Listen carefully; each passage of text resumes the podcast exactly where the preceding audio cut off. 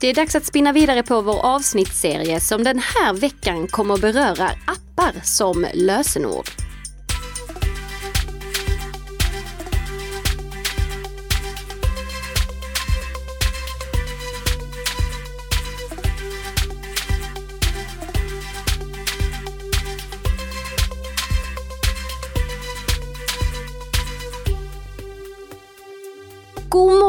Nicka. God morgon, god morgon, Tess från Bredband två. Och Karl-Emil Nicka från Nicka System. Som så vanligt så här på fredagsmorgonen sitter här och underhåller dig.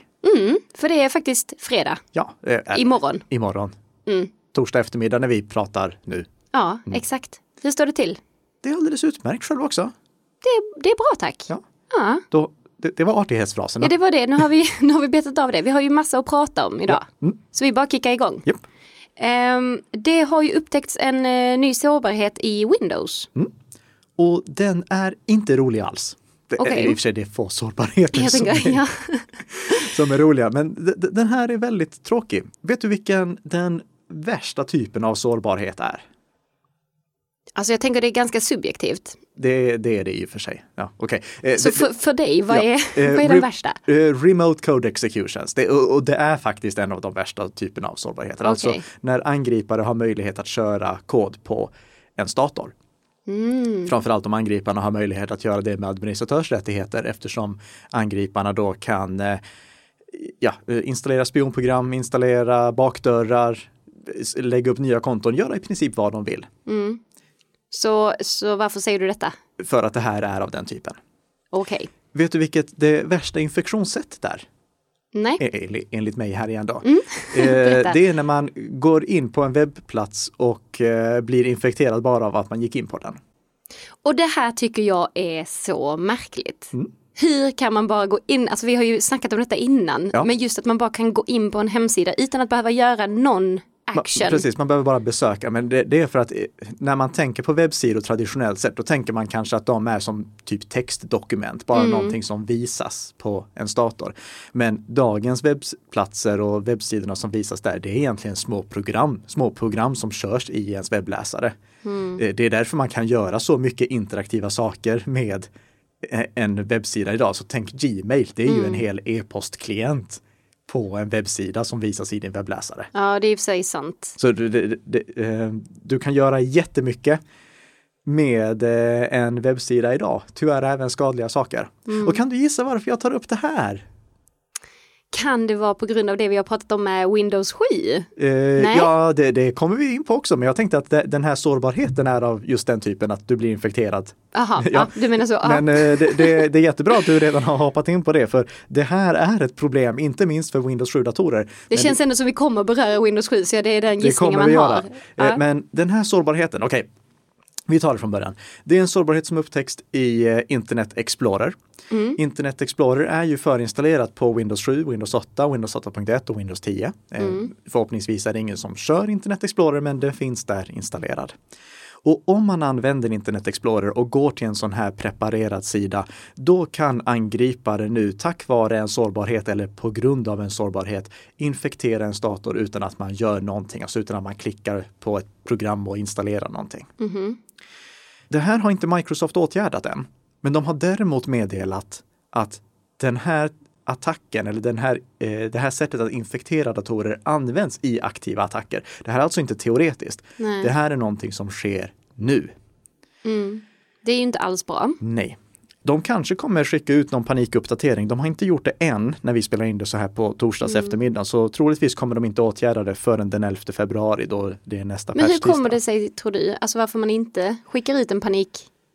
För att de bara vill göra det i absoluta nödfall. Okay. För um, s- stora organisationer som uh, liksom ska underhålla tusentals datorer mm. så är det jättejobbigt om det kommer panikuppdateringar. För det, det, det, det enda som gör det möjligt att överhuvudtaget ha god, eh, goda underhållsrutiner på datorerna, det är att det liksom kommer konsekvent mm. eh, uppdateringar vid specifika tillfällen då man kan förbereda för det.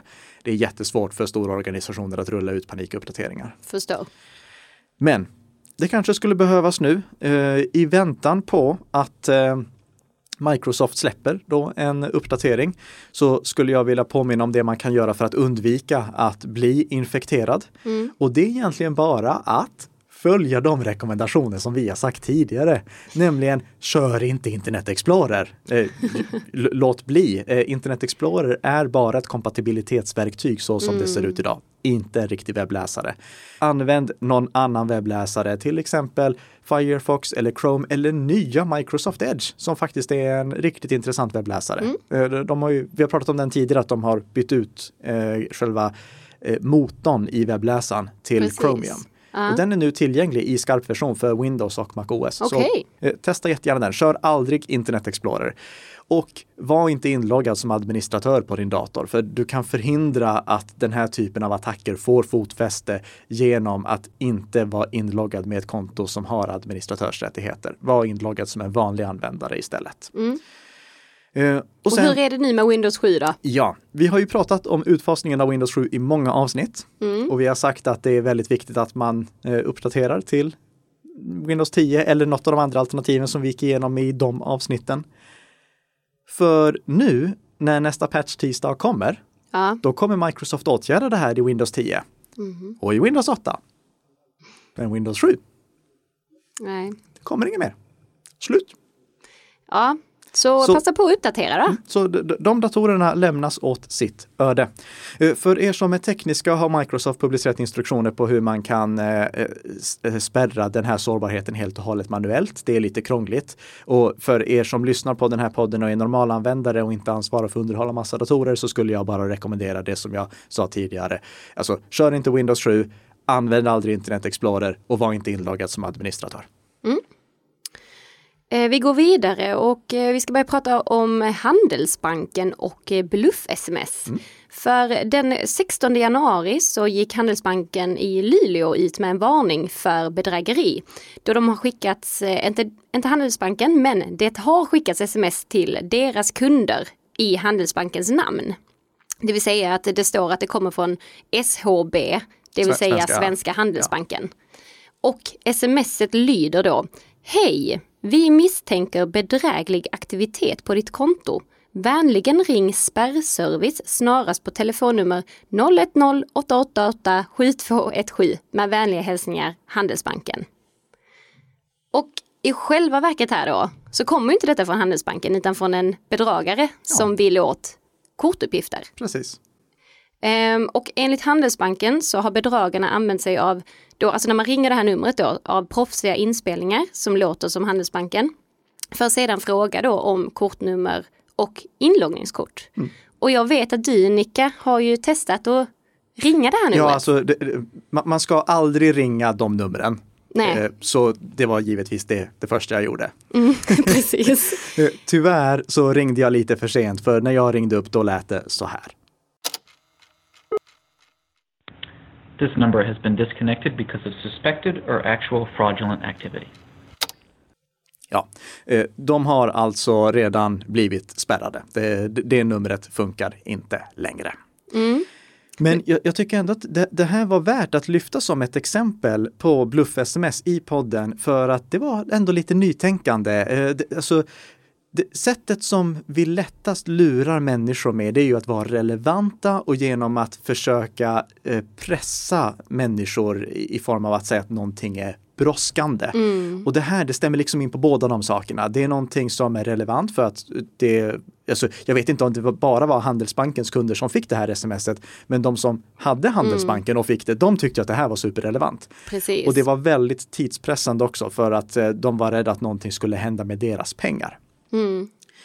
Så om du någon gång skulle få ett sms, du som lyssnar, så, av den här typen, alltså om, om du skulle få ett sånt sms, ja, så tänk på några saker. Först och främst, mm. vem som helst kan skriva vad som helst som avsändare på ett sms. Alltså den här eh, avsändar, eh, avsändarnamnet S H B, bedragarna kan skriva precis vad de vill. Det sker ingen kontroll överhuvudtaget på det, så som vi pratade om mm. i ett tidigare avsnitt som vi också länkar till i våra show notes. Jag, jag, jag skulle kunna skicka sms i Bredband tvås namn om jag precis. Hade velat göra det. Ja. Och Bredband två skulle kunna skicka i Nicka Systems namn om ni hade velat göra det. Mm. Det sker ingen kontroll där. Och tänk också på att inte ringa de numren eller klicka på länkarna som står i sådana här sms. Om du får ett sms av den här typen, ring då istället din bank med det numret som du hittar på bankens webbplats. Och i förberedande syfte, lägg jättegärna in din kortutfärdares spärrservicenummer. Det hittar du på din kortutfärdares webbplats. Det, det finns alltid ett spärrservicenummer. Lägg in det i din kontaktlista så att om du skulle få ett sånt här sms, då ringer du det numret som du själv har letat upp istället för det som står i smset. Mm. Och som vi har sagt tidigare när det gäller länkar, klicka inte på länkar som kommer i sms. Får du ett meddelande från ett företag, gå till företagets webbplats, logga in där eh, så finns den informationen som du eventuellt behöver ta del av när du är inloggad. Mm. Ja, ehm, hur många avsnitt har vi eh, spelat in i då? Nicka? Det här blir det femtioandra avsnittet. Mm, så det har gått ungefär ett år nu här, mm. sen vi började. Det har det faktiskt. Uh-huh. Eh, för det första avsnittet vi gjorde, det handlade ju om den här onödiga lösenordsbytardagen. Mm. Och i måndags, då var det lösenordsbytardagen igen. Yay! Så nu har vi kört ett år. Du får uh-huh. en liten high five här över skärmarna. Jag vet inte, ska... oj! No, no, den hördes kanske inte riktigt. Men ja, det, det, nu, nu har det gått ett år. För ett år sedan då satt vi här och spelade in första avsnittet och tjatade om hur onödig lösenordsbytardagen var. Mm, och det står vi fast vid. Det står vi fast vid. Och i år föreslog jag att man skulle byta namn på den till lösenordshanterardagen. Mm, trevligt initiativ tycker ja. jag. Får vi se om det slår igenom eller inte. Och vi har faktiskt en sak till att fira. En till sån här milstolpe. Ja, just det. Vi har precis passerat sex tusen medlemmar i säkerhetsbubblan. Woho! Så om eh, du som är intresserad av I T-säkerhet inte redan har upptäckt detta fantastiska forum, så gå till säkerhetsbubblan punkt se så kan du gå med i eh, en Facebookgrupp där vi diskuterar säkerhetsfrågor. Och då hittar du också någonting som jag gjorde i ordning som en liten present till alla medlemmar som nu är med i den här gruppen.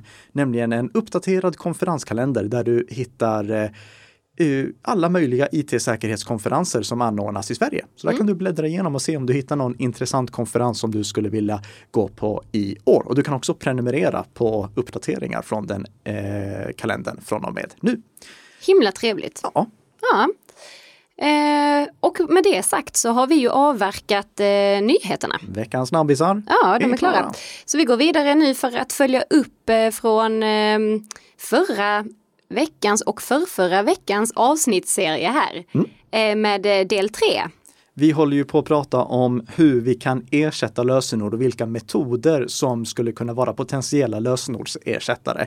Inte i alla sammanhang, men i vissa sammanhang. Mm. Nu, nu har jag sagt det många gånger.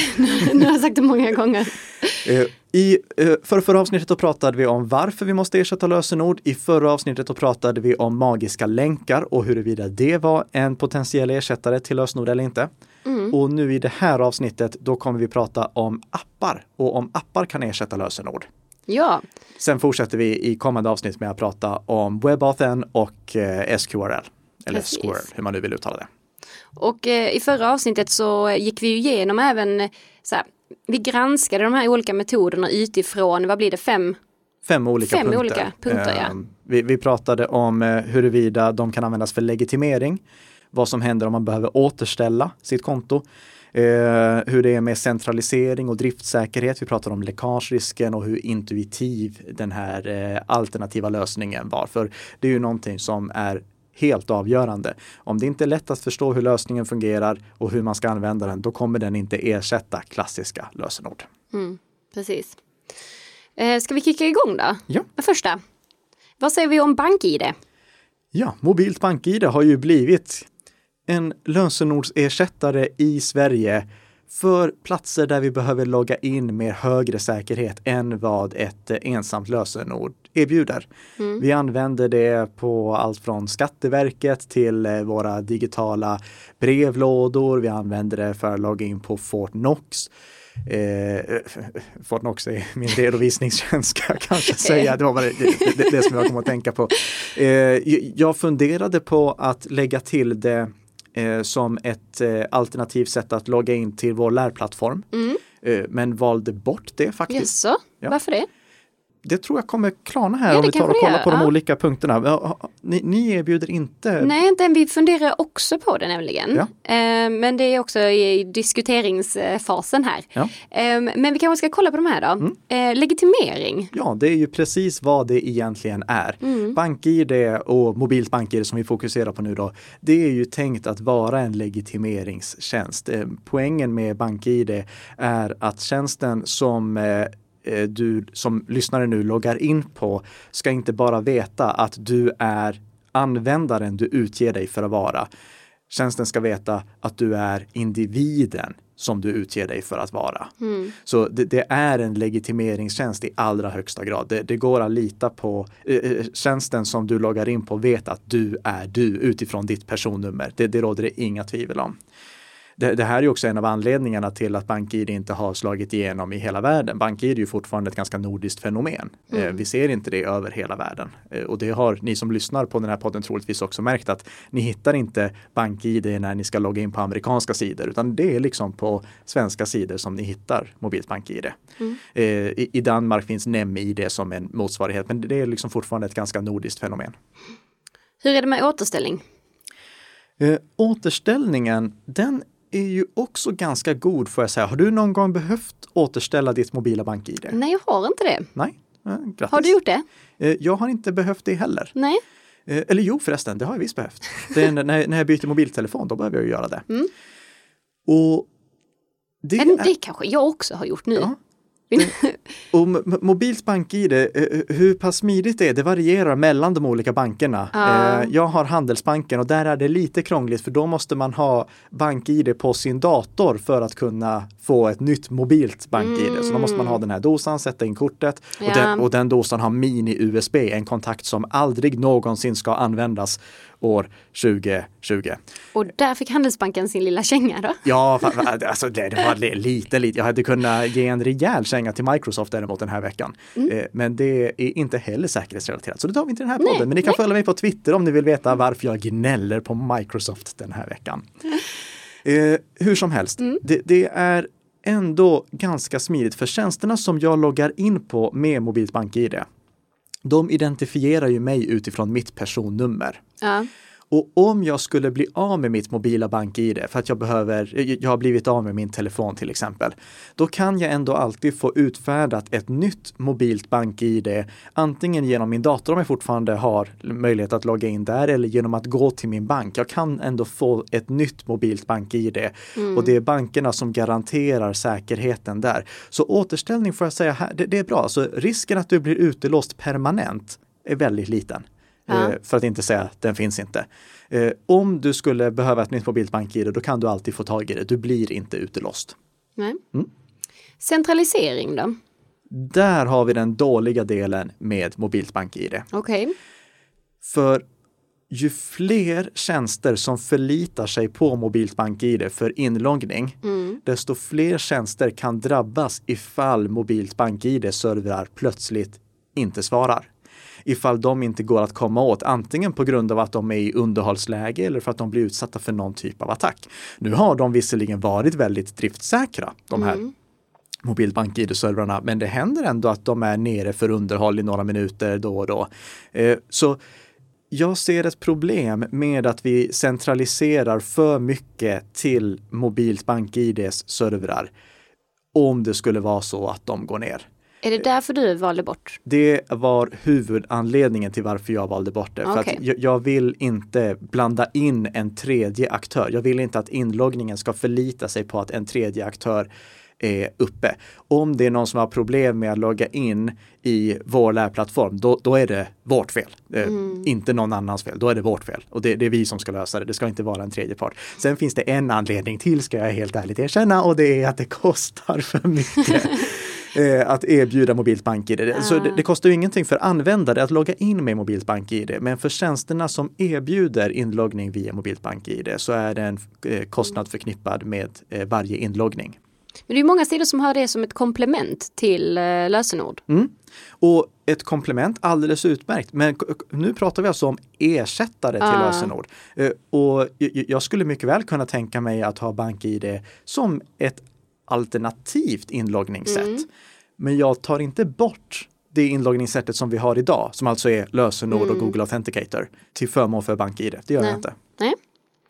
Eh, hur är det med intuitivitet? Intuitiviteten får jag säga att är väldigt bra. Mm. Jag tror att nästan alla förstår Mobilt BankID. Vi har ju sett att man kan lura användare att logga in någon annan med Mobilt BankID.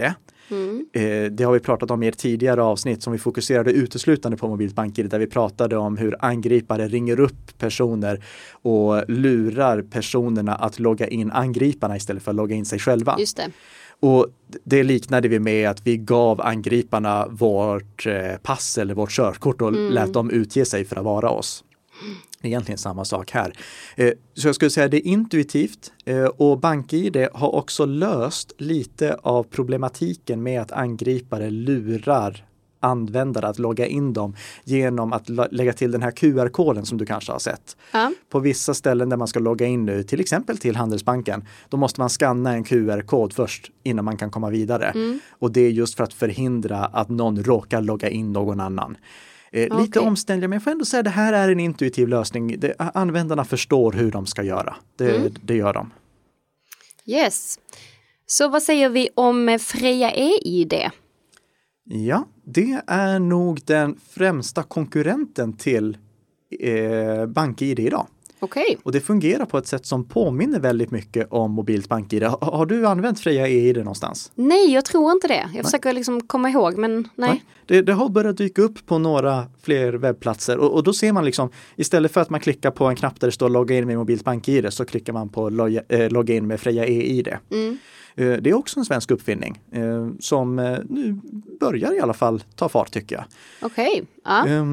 Den stora skillnaden då, det är ju att det inte är bankerna som utfärdade, utan det är Verisec, tror jag de heter, okay. som ligger bakom. Och man kan också ha olika nivåer på identifiering i Freja e-I D. Det, det, det går att eh, antingen bara lägga in sig som en vanlig användare, eller så kan man, om man vill styrka vem man verkligen är, vilket krävs för att använda Freja e-I D på vissa webbplatser, mm. eh, gå till något A T G-ombud och be dem eh, kolla på en körkort och verifiera att man verkligen är den personen som man utger sig för att vara. Aha.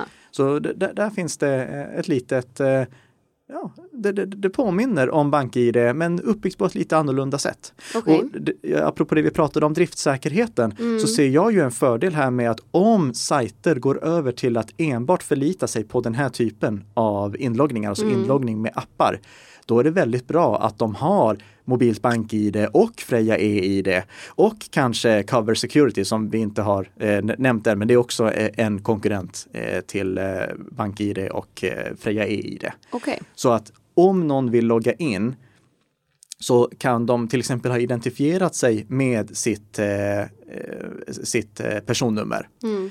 Men sen kan de både logga in med Mobilt BankID och Freja e-I D, så att om den ena tjänsten skulle ligga nere, så mm. kan man logga in med den andra tjänsten. Så jag, jag ser en stor fördel här med att det, det kommer komplement till mm. eh, Mobilt BankID. Freja e-I D har också fler fördelar som kan vara värda att nämna. Till exempel kan du både ha ditt, eh, liksom, eh, privat, din privata legitimation där i, och så kan du ha sånt här... Eh, Ja, kort som man använder för jobbet, tjänstelegitimation som ah. identifierar dig vem du är på jobbet. För ibland vill man kanske separera de mm. två sakerna. Mm. Eh, och sen så kan du också styra vilken information som du har lagrat om dig hos Freja e-I D som de här olika webbplatserna ska få ta del av, om de ska få ta del av ditt foto och liknande. Mm. Så eh, man kan säga att det är en mer funktionsrik version av eh, BankID. Men i övrigt utanför, utifrån de här punkterna då som legitimering bla bla bla bla, ja. så är det ungefär samma som BankID då? Eh, ja, det, det skulle jag säga. Det, mm. det, det blir ganska exakt som, eh, som med Mobilt BankID. Okej. Okay. Hinner vi med en veckans lyssnarfråga? Vi tar en snabb veckans lyssnarfråga ja. också. Vi har fått in en lyssnarfråga från Rasmus eh, som har skickat in det via Nicka Systems kontaktformulär. Och han skriver: du har, alltså Nicka dem, du har vid några tillfällen nämnt att man inte bör utföra privata ärenden på företagsenheter. I vissa arbeten så behöver man använda sig av Mobilt BankID och använder då sitt privata. Samma sak gäller LastPass, då jag har ett konto som jag använder både hemma och på jobbet. Är detta osäkert eller är denna typ av appar säkra även för företagets certifikat? Och vi har kortat ner den här frågan lite. Jag ska bara ge en bakgrund då. När det gäller den här, det här om företagets certifikat, så syftar det på möjligheten för organisationer att inspektera krypterad trafik. Mm. Så som vi har pratat om i tidigare avsnitt. Ja. Vi lägger med en länk till det också för er som vill veta mer om det. Det gör vi. Så Men, vad har du för svar här då, Nicka? När det gäller BankID i organisationssammanhang, då ska man tänka på att eh, om du använder BankID så identifierar du ju dig som den person du är. Mm. Jag kan tänka mig att det här är en av anledningarna till att Freja e-I D har lagt till stöd för både privat legitimering och legitimering, alltså tjänstelegitimering. Så att man kan liksom skilja på det, för att i vissa sammanhang då är du två olika personer privat och på jobbet, ja. Även om du egentligen inte är det. Det här är ett problem som vi brottas med i många olika sammanhang. Att det är jobbigt nu när vi är digitala, men vi ibland är oss själva på jobbet, ibland är vi den anställde och vi har inte koll på vem är det egentligen vi loggar in som. Det där var visserligen inget svar på frågan, men det, mm. det, är, det är ett av problemen som vi dras med. Mm. När det gäller BankID så kan du använda det på din jobbenhet också. Det behöver du inte vara orolig för. Lösenordshanterare, jag skulle säga använd det med försiktighet. För det, en dator som är under företagets kontroll kan även eh, få, installation, eh, få program installerade på sig från den som ansvarar för eh, företagets maskinpark. Så om du inte litar på organisationen så ska du inte använda din privata lösenordshanterare på företagsmaskinen. Mm. Då ska du istället ha den på en privat mobiltelefon och så skriver du av lösenordet någon gång när du behöver logga in. Alltså om du behöver logga in på datorn, då plockar du uh. upp din mobiltelefon, så kollar du i mobiltelefonen och loggar in. Det vet jag att är en eh, rekommendation som ingen lyssnare kommer följa. Nej. eh, för att det är för omständligt. Uh. Och eh, jag... Jag har både min privata och min företagslösenordshanterare på min arbetsdator. Det har jag. Mm. Um, nu är det visserligen jag som ansvarar för företagets maskinpark också. Men n- när jag var anställd tidigare, ja. då, då hade jag samma sak. Uh, då, då hade jag också företagets och min privata mm. lösenordshanterare. Och jag, jag skulle säga att man får fundera över vem det egentligen är som man vill skydda. skydda sig för. Om man är orolig för att någon som ansvarar för företagets maskinpark skulle sno ens lösenord, då ska man inte ha lösenorden på den datorn. Men annars så kan man ha det. Mm. Eh, riskavvägning igen. Mm. Och sen skulle jag också vilja tipsa om att om man har till exempel LastPass, Då, kan man, då, då skulle jag rekommendera att man inte har ett och samma krypterade valv för både företagssakerna och de privata sakerna. Mm. Utan du har två olika valv. Det kan du ha med LastPass. Om du har LastPass via ditt företag, då kan du ha både ditt företags LastPass och ditt privata LastPass. Ditt privata LastPass dyker då upp som en mapp i företagsversionen. Det var dock inte så jag hade det, utan jag hade två olika Chrome-instanser. Om man kör till exempel Google Chrome, ja. Då kan man ha en företags-Chrome och en privat-Chrome. Mm-hmm. Och du kan ha olika tillägg i de olika eh, versionerna. Alltså, så, okay. Och det var så jag hade det, så jag växlade mellan min privata Chrome och min företags-Chrome. Och så hade jag företagskontot i den ena och privata kontot mm. i den andra. Det är så jag skulle troligtvis rekommendera att man gör. Men man kan ha allting i en och samma LastPass också ifall man vill det. Mm. Och om man kopplar då ett privatkonto till ett företagskonto, så kan inte den som ansvarar för företagskontot, alltså företagsversionen av LastPass, komma åt det man har i det privata LastPasset. Yeah. Och ifall man blir avskedad så klipps kopplingen upp bara, så att man behåller sitt privata och förlorar åtkomsten till företagsversionen. Smidigt. Mm. Mm. I one password finns liknande lösningar. Då kan du ha flera valv, så du växlar mellan olika valv som du vill använda. Så det, det här finns i alla företagsanpassade lösenordshanterare. Mm. Men det, det svarar ju inte på frågan om huruvida man vågar ha sin privata LastPass eller sitt privata one password på företagets dator. Nej. Jag skulle egentligen säga att det är bara en förtroendefråga. Har du förtroende för organisationen du jobbar i eller inte? Mm. Och igen, fundera över vilka risker det är som som du behöver skydda dig mot. Ja, precis. Ja, och med det sagt, om inte du har någonting mer att tillägga till Rasmus? Eh, jo, du har en fortsättning på frågan också, men den hinner vi ju inte med här. Nej, det, det har vi inte. Men kanske vi, vi tar vi, nästa vi vecka. Vi hann med veckans lyssnarfråga. En av dem i alla ja. fall. Mm. Absolut. Eh, så vi hoppas att Rasmus är nöjd med den första svaret på den första frågan i alla fall. Ja. Och att eh, du som lyssnar hänger med till nästa avsnitt om S Q R L och WebAuthn. Precis. Något ja. av det. Jag har inte bestämt vilket än. Nej, vi mm. får se. Vi får se vad, vad som händer. Eh, och eh, vi vill också passa på att eh, önska er en trevlig helg. Och vill ni fortsätta att eh, hänga med i den här podden så får ni såklart gärna prenumerera. Eller hur? Precis, och det gör man lättast via valfri poddspelare. Vi finns överallt nu. Finns där poddar finns. Finns där poddar finns. Där ja. man också kan lämna recensioner. Mm. ost, ost. Ja, och har ni en lyssnarfråga så är det bara att skicka in. Ni når oss på eh, Nicka Systems kontaktformulär eller på Bredband två sociala medier och eh, ja, i alla kanaler. Kör vi. Trevlig helg! Trevlig helg!